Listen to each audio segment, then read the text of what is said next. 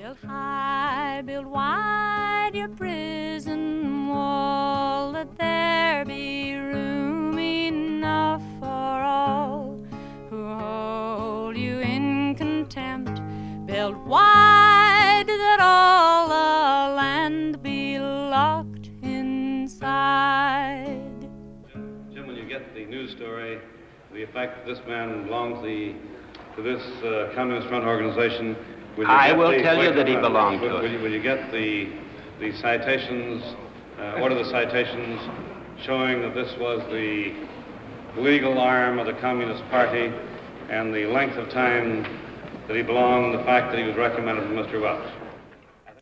It's arguable that for a period of almost four years, from 1950 to 1954, the authority of two presidents was usurped and the office itself eclipsed by one man, a junior senator from the state of Wisconsin. During that period, Joseph McCarthy succeeded in apparently paralyzing the spirit of the US government. A variety of factors conspired to assist a crusade which had more to do with self advertisement than with its avowed aim, the elimination of communism from the federal government. An early insight into the character of the man can be gained from a study of his political origins. William V. Shannon recalls McCarthy's first major successful political campaign. Uh, well, he was um, uh, nominated uh, for the Senate by the Republicans in Wisconsin in 1946 in a big upset. Uh, Wisconsin traditionally has been, in the 20th century, uh, one of America's most progressive states, and uh, there were, for two generations, senators by the name of La Follette, and uh, they had founded their own party, the Progressive Party. Well, in 1946, um, Senator Robert M. La Follette Jr., uh, who had been a senator for 21 years, decided to fold up the Progressive Party, rejoin the Republicans, and it was thought that his nomination would be routine, but instead, in, an, in a small vote, there was a small turnout of voters, uh, McCarthy defeated him by, I think, 5,000 votes. And this was a big upset, but it was also critical in that getting the Republican nomination it was easy to win in November because at that time the Democratic Party in Wisconsin was very weak. It's now quite powerful, but in those days it was very weak, so that if you got the Republican nomination, that was tantamount to winning the seat, which he did very easily. It's ironic, considering his subsequent career, that McCarthy owed the Republican nomination, at least in part, to the efforts of the Wisconsin section of the American Communist Party. The communists were influential in uh, a major union in Milwaukee, and they were opposed to Senator La Follette because he was a strong critic of uh, the Soviet Union's expansionist policy after World War II, what was at the very beginning of the Cold War. And so they uh, decided to uh, try to defeat him, and such support as they had, they gave to McCarthy. Now, they were not, in absolute terms, a major influence, but since he won so narrowly, uh, it could be said that the small support they did have uh, made the difference. McCarthy's first years in the Senate were less than inspiring. Uh, he was an undistinguished uh, backbencher. Uh, the um, important issue in domestic affairs in the period 1947 to 1950 um, he, were uh, the important issues were inflation and the housing shortage, and he was on the Senate uh, Banking Committee, I believe, which dealt with the housing shortage, and he was regarded as a not a very serious senator and one who tended to speak up for special interests, particularly in the housing field, housing promoters of one kind or another. So he was um, not regarded as a heavyweight. His lackluster Senate performance meant that his re election prospects for 1952 were not promising. Not, that is, until February the 9th, 1950, when, in the town of Wheeling, West Virginia, Joseph McCarthy discovered communism. He announced to a delighted audience that he held in his hand a list of 205 known communists who were working and shaping policy in the State Department. When the media began to treat his charges seriously, he retreated somewhat and began to dispute his own figures. The following night, he spoke to a reporter in Salt Lake City. Last night, I discussed the communists in the State Department. I uh, uh, stated that I had the names of 57 card carrying members of the Communist Party. I noticed today that The, the State Department has denied that. They say they don't know of a single one in the State Department. Now, I want to tell the Secretary of State this. If he wants to call me tonight at the Utah Hotel, I'll be glad to give him the names of those 57 card-carrying communists. Now, I, I don't claim to be any FBI or anything, so that when I have the names of 57, you can be right well sure there are a lot more. The confusion over the actual number didn't stop McCarthy from becoming big news.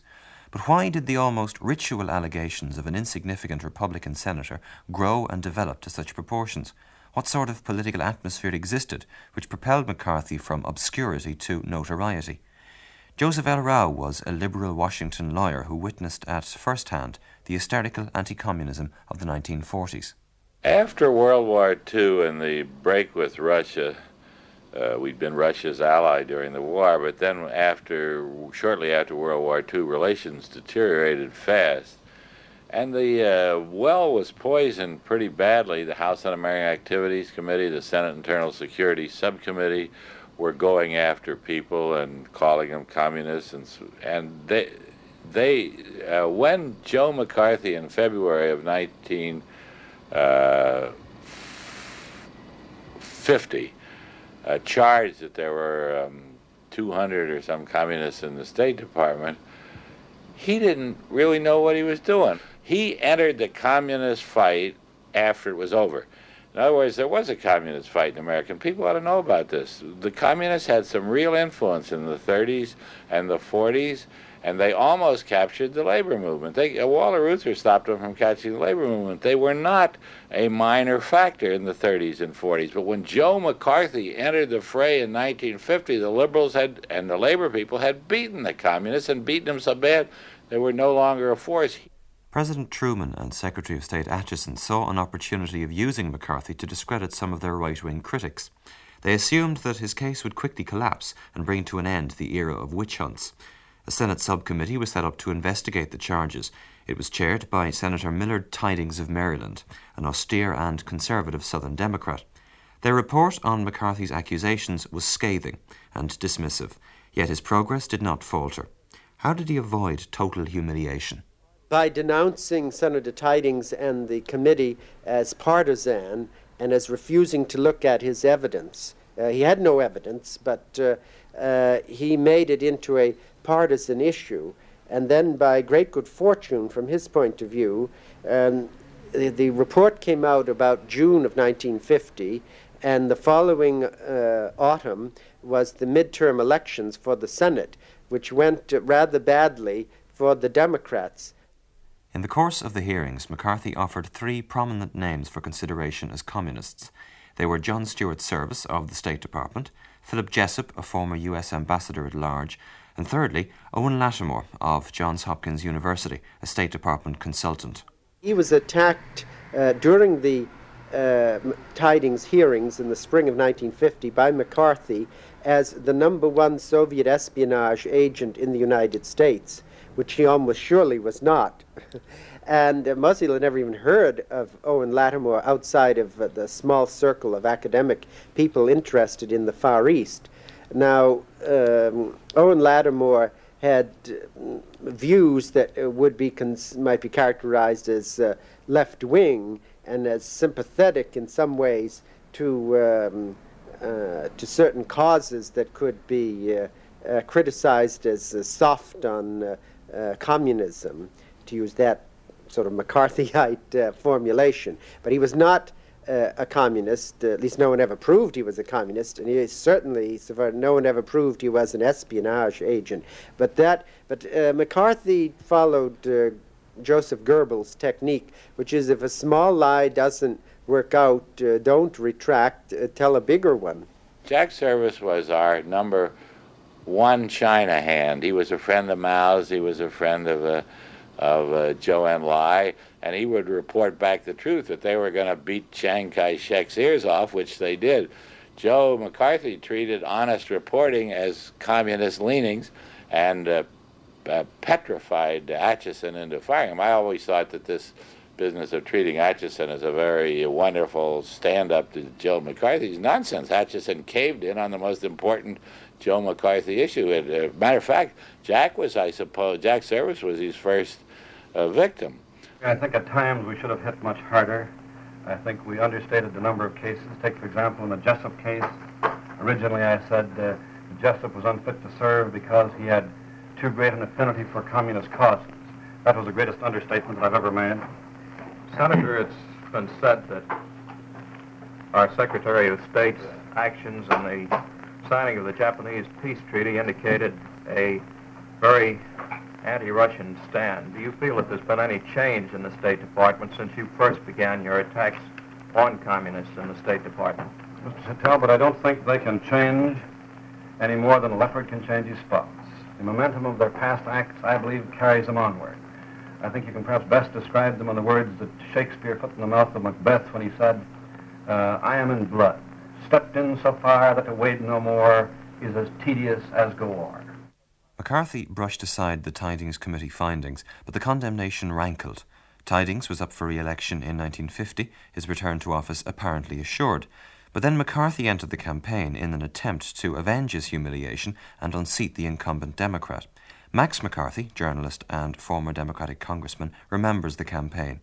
He helped defeat Senator Tydings by a very vicious trick. He had some photographers uh, make a composite picture of Senator Tydings of Maryland uh, with the then head of the Communist Party in the United States, Earl Browder, and it looked as though uh, they were in close uh, conversation and so forth. That picture was printed, and it definitely contributed to, to the defeat of uh, Senator Tydings. The defeat of Senator Tydings in Maryland could be said to be at least partly attributable to McCarthy's intervention, uh, because McCarthy did campaign there, and um, the Republic, the winning Republican candidate, did endorse McCarthy's position on the Tydings Committee report and attack Tydings over that issue. So, to some extent, that election was a referendum on McCarthy. Tydings uh, had been in the Senate for 24 years and was overconfident. He was, uh, uh, although he was right on the McCarthy issue, he could be in other ways a very arrogant man, and he took his reelection too much for granted. And McCarthy campaigned against him, and Tydings lost. And the effect of uh, Tydings' defeat was far more significant than the loss of just one seat to a, an unknown Republican named John Marshall Butler uh, it was that all the other major Southern Democratic chairmen, all old line conservatives who were very powerful in the Senate of that day and that period, uh, Millard Tydings had been their colleague for a quarter of a century, and they were stunned that Millard should be defeated. And if it could happen to him, it could happen to any one of them. So they all pulled in their horns and refused to oppose McCarthy after that for the next four years. And that's one reason why for the next four years, he, until they recovered their nerve, he had rather a free run. On television in 1951, McCarthy was modest about his part in the defeat of Tydings while predicting the downfall of yet another intractable opponent, Senator Benton of Connecticut, who'd had the temerity to introduce a resolution proposing McCarthy's expulsion from the Senate. Senator Tydings is the man who defeated Senator Tydings, not, not McCarthy. Senator, how about uh, Senator Benton in Connecticut? Are you planning any action against Senator Benton, such as you took against Senator Tydings? I think, I think it'll be unnecessary. Little Willie Benton, Connecticut's mental midget, keeps on. Uh, it'll be unnecessary for me or anyone else to do any campaigning against him. He's doing his campaigning against himself. McCarthy did campaign in 1952 against Benton, and Benton was defeated. McCarthy himself also won in Wisconsin. These factors and the defeat of Tydings in 1950 signalled the birth of the McCarthy myth. He was seen, probably erroneously, as the key element in the defeats. Joe McCarthy was now the spokesman for the ordinary American who was exposing the crimes of Eastern establishment intellectuals. He was the underdog who could bring even the powerful to their retribution. This mentality is reflected in a response to a question about his re election prospects for 1952. Yes, I, I assume, uh, Mr. Huey, that it'll be a very, very vicious campaign. In fact, it started already. The opposition has put out some 500,000 pamphlets, the typical smear pamphlets. Uh, Drew Pearson uh, and his man are getting out a book, which I understand they intend to entitle The Hairy Ape. That's the, uh, uh, the usual party line smear attack. And that'll go down the line. They'll, they'll spend a vast fortune in Wisconsin uh, trying to defeat McCarthy. McCarthy's re election was not really in doubt. 1951 had been a very good year for him. He'd been appointed to Senator McCarran's Internal Security Subcommittee. McCarthy was granted every facility and was now more dangerous than ever because he was on the offensive and no longer under examination himself. In late 1951, he made this ominous and prophetic statement I happen to be the ranking Republican member of the investigating committee, which means that if the Republicans should take the Senate, that McCarthy will be head of that investigating committee. I'll then have the power which I've never had before, and that is to subpoena the records, bring witnesses in and cross-examine them and get to the truth of many of these unusual situations. The McCarran Committee now uh, is doing everything that could be desired of any investigating committee. Uh, it's the first clean breath of fresh air we've had from Washington. Uh, first indication that we may be able to get this fight against communism out of the uh, away from politics. That committee is composed of four Democrats, three Republicans, and almost to a man, they're Americans first, Democrats and Republicans second. While that committee is operating as it is now operating, there really is no necessity for another committee. 1952 was Eisenhower's year. McCarthy played his part in the Republican victory, but his electoral impact was wildly exaggerated. Nonetheless, the McCarthy myth grew. He had won the election for Eisenhower. In fact, the reverse was nearer the truth, but party bosses such as Senator Styles Bridges, the ranking Senate Republican, recognized McCarthy's potential value. Before the elections, he was asked if McCarthy's support would be a valuable asset to other Republican candidates. I think that it will because I think people, to most people in the country, McCarthy, whether they agree with all of his methods or all that he said, uh, they agree that uh, McCarthy is sort of a symbol of action, and people want action in eliminating the bad influences, the subversives from the government of the United well, now, States. specifically, of course, sir, you're interested in electing Republicans to the United States Senate. Now, uh, do you think that McCarthy can be useful outside Wisconsin in the election of Republicans to the Senate? Yes, I think he'd be an asset in any state in the Union well, where we have a Republican candidate. Is there any place where he isn't welcome? I think the only state that I've heard of, and particularly, was a statement coming out of Connecticut recently, where one of the candidates for the Senate in that state indicated that uh, he didn't intend to make use of Senator McCarthy. You regard that as a tactical error on the part of the Republicans in Connecticut? Uh, I do, yes. Would it be a similar tactical error for Eisenhower to continue to ignore him? Well, I think Eisenhower, as our candidate, uh, must recognize uh, the McCarthy victory there and uh, its significance and its magnitude. Is there any reason to believe he will? I rather think that he will, yes. Eisenhower won, and the Republicans gained control of the Senate. McCarthy's reward was the chairmanship of an investigative subcommittee which had wide powers to examine the activities of government at all levels. For the next two years, he became an even more disruptive force. Oh, you have seized the valiant few whose glory cast a shade on you. How can you now go home with ease? jangling your heavy dungeon keys. McCarthy recruited a young staff, the most zealous of whom were two aspiring lawyers, Roy Cohn and David Schine. These two, along with McCarthy, focused their attention on the State Department once again, and in particular on its foreign propaganda adjunct, the International Information Agency. As part of the investigation, Cohn and Schine were sent around the IIA libraries in Europe to search for potentially subversive literature. At the time, Theodore Kaghan was a senior executive in the IIA based in Germany. He was unwise enough to make a cynical observation about Cohn and Schine, and his past life provided the kind of ammunition which McCarthy could use.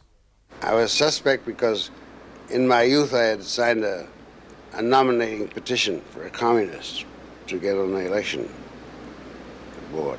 When was this discovered? Discovered back in uh, in the 1940s, I think. It wasn't discovered. I told the FBI when I was investigated for clearance for my job. Cohn was dispatched to investigate Kaghan. Initially, he decided to dispense with the formality of questioning the object of his inquiries. Eventually, he was embarrassed by reporters into meeting Kaghan in Bonn. There, I made it clear that I wanted to come to Washington to face McCarthy and answer his charges. And I had asked the State Department to let me return, and I had had no answer. Did you publicly oppose McCarthy or Cohn or Schine at any stage? I opposed Cohn and Schine because they were making statements about me that I was a radical, I was a danger, uh, based on no evidence at all. And when they made a statement like that in Berlin, I replied that I knew more, more about anti-communism and had done more about anti-communism than those two junketeering gumshoes ever would know. Did you get permission from the State Department to defend yourself in Washington? In Washington, I did. They finally let me come back. So you faced Senator McCarthy? Yes. What was that like? Very interesting. McCarthy didn't even seem very dangerous. He seemed to be playing with the, with the case, laughing a lot and making no, no dangerous statements. What steps did he take uh, after the hearings? After the hearings, he dropped the whole thing. And what about your particular case? He dropped the whole thing on the on the uh, understanding that the State Department would get rid of me, fire me, or have me resign. And did they? Yes, they forced my resignation. And I, after that, he just didn't do anything. He stopped it. He stopped investigating the German program. The German program was the program I was responsible for in Europe. Um, what was the aftermath of your resignation from the IIA? I had a certain amount of trouble getting a job because the country was worried about employing communists or, or reputed communists. And I couldn't get a job. For how long?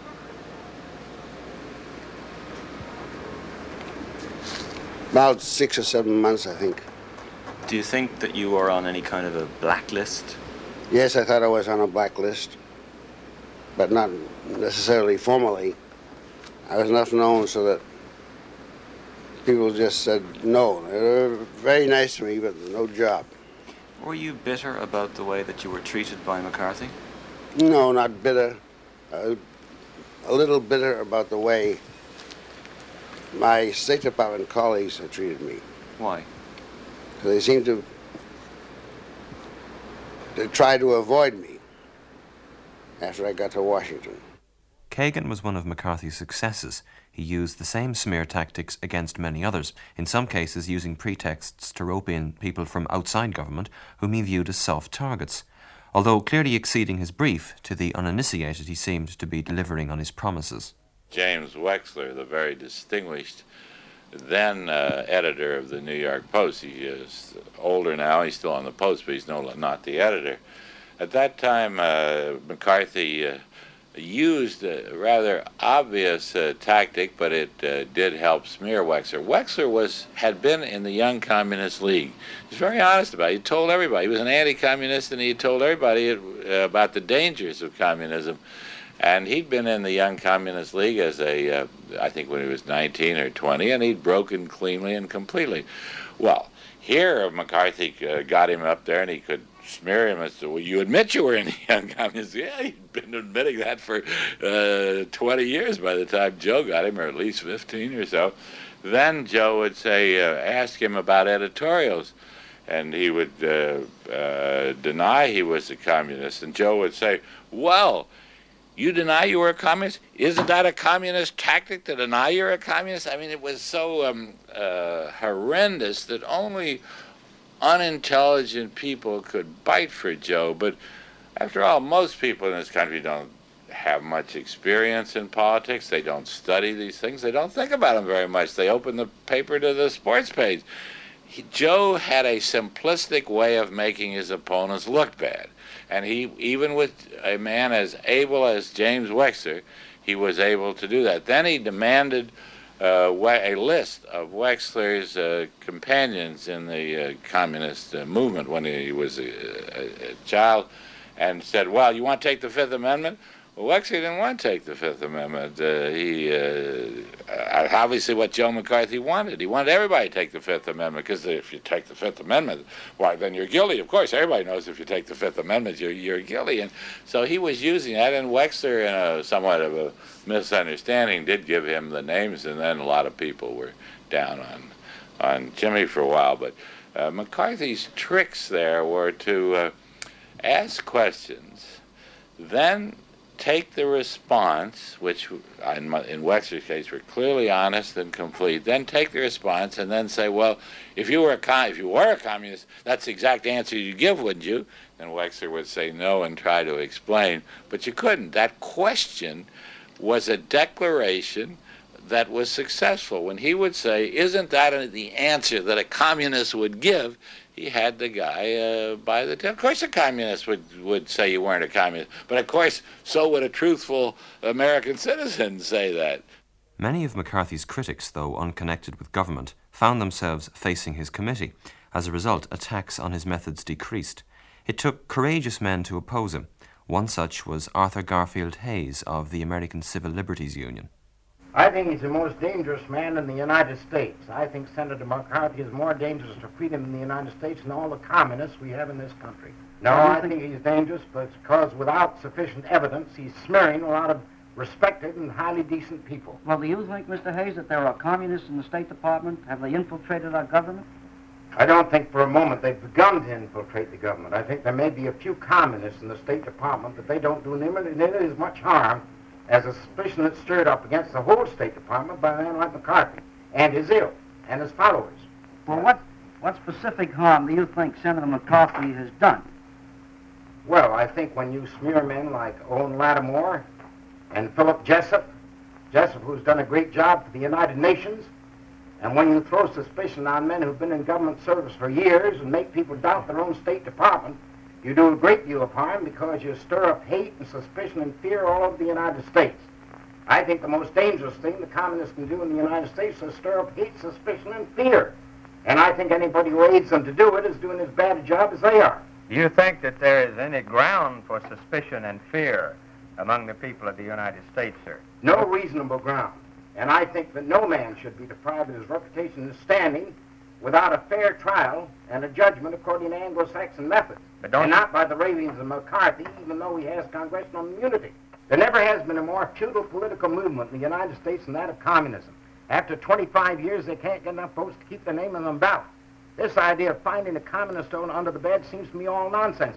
And the result of the whole thing is that Americans now are so timid about expressing themselves that we've practically given up democratic methods and free speech.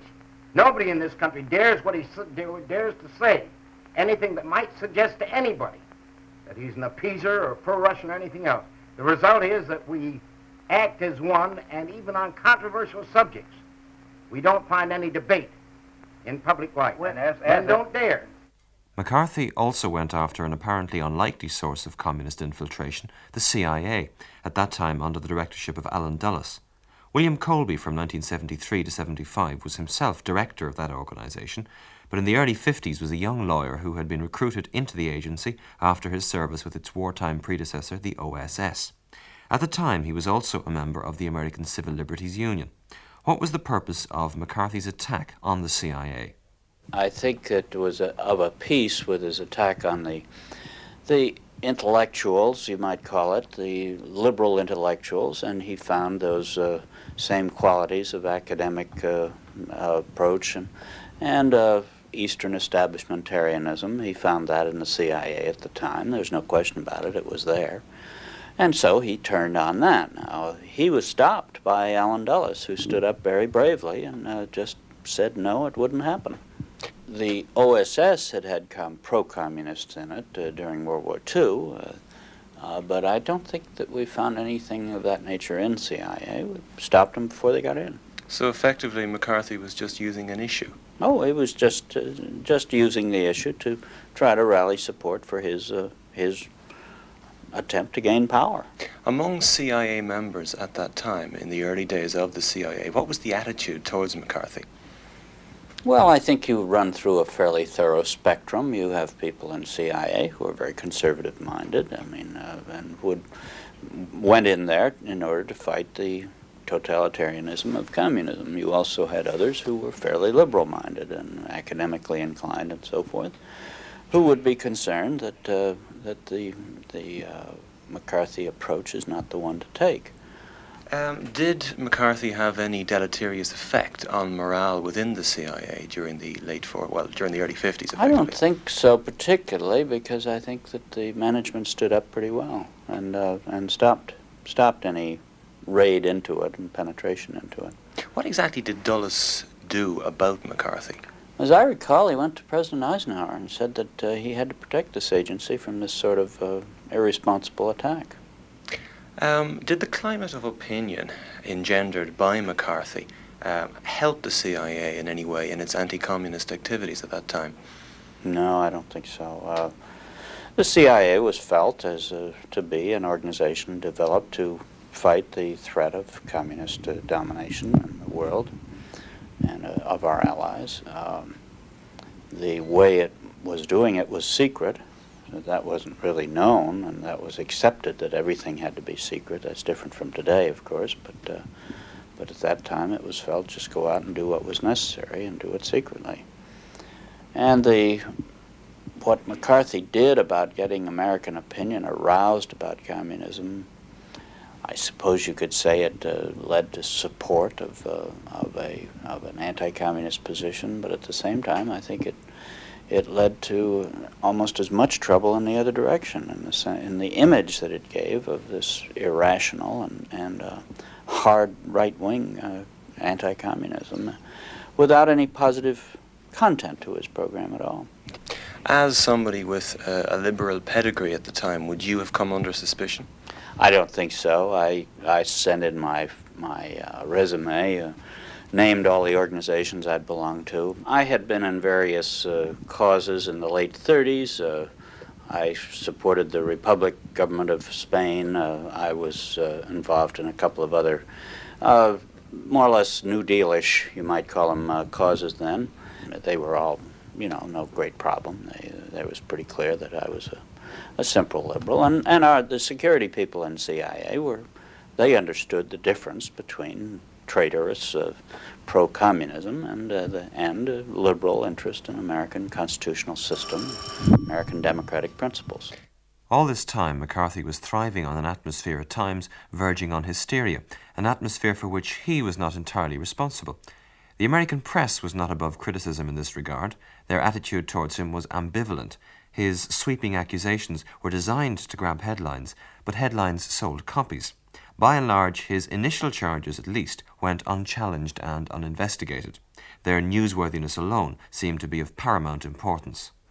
Uh, the press uh, treated him at first as hot news, and uh, because he was making sensational charges. Uh, a few members of the press were intimidated by him because um, they worked for uh, news organizations like um, um, like news agencies, for example, uh, in which um, uh, which cherish the reputation for total objectivity and impartiality. And so just to be accused by McCarthy of something and become, quote, controversial, unquote, was damaging to one's career. Uh, but generally, most reporters were able to uh, treat him uh, without fear or favor and reported him objectively. And he seemed at first to be news, so they uh, played him up and he made sensational charges. Uh, and he was developing support, so they, uh, their stories reflected that. Such was McCarthy's power at that time that it was sufficient to intimidate even the most formidable press institutions. During the 1950s, Jesse Gordon was a journalist with the liberal periodical The Nation.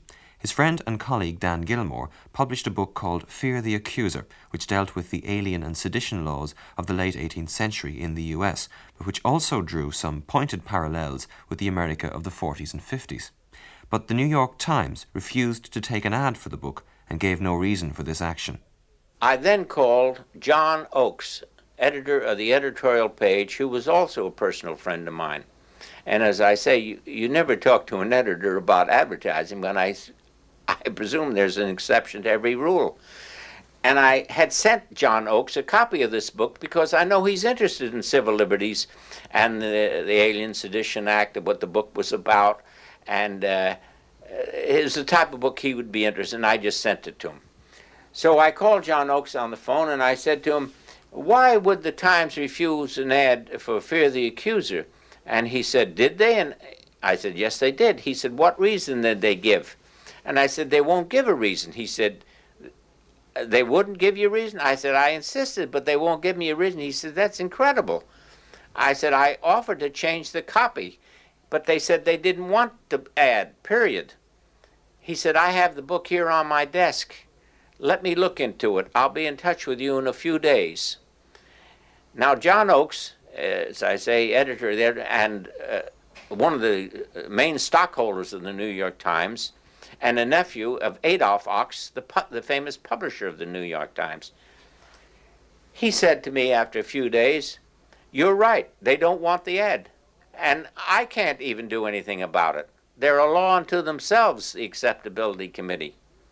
But there's one thing I can do, and I can review the book. And he did. And he gave it a very good review. But the fear uh, permeated uh, even the New York Times Advertising Acceptability Committee. They wouldn't even take a harmless book. And John Oakes, the only way he could get it mentioned was by reviewing it. That shows you the extent uh, McCarthyism uh, prevailed throughout the United States. This type of paranoia at times assumed farcical proportions. Given the climate of hysteria at the time that I mentioned, where people were very concerned about this communist menace, uh, they were inclined to believe almost anything. Uh, there was a famous case at the time of uh, a couple uh, sitting in a restaurant, and the um, the man said to the woman, uh, "I think China is going to uh, fall, you know, to Mao Zedong," and somebody in the next booth reported them to the FBI, said that they were talking communism.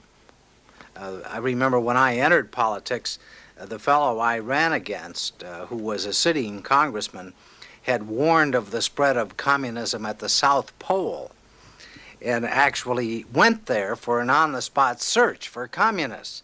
And he found a large Russian whaling ship, which he said could be converted to military uses. I mean, that's the kind of lunacy that was being peddled. Build high, build wide your prison wall, let there be room enough for all who hold you in contempt. Build wide that all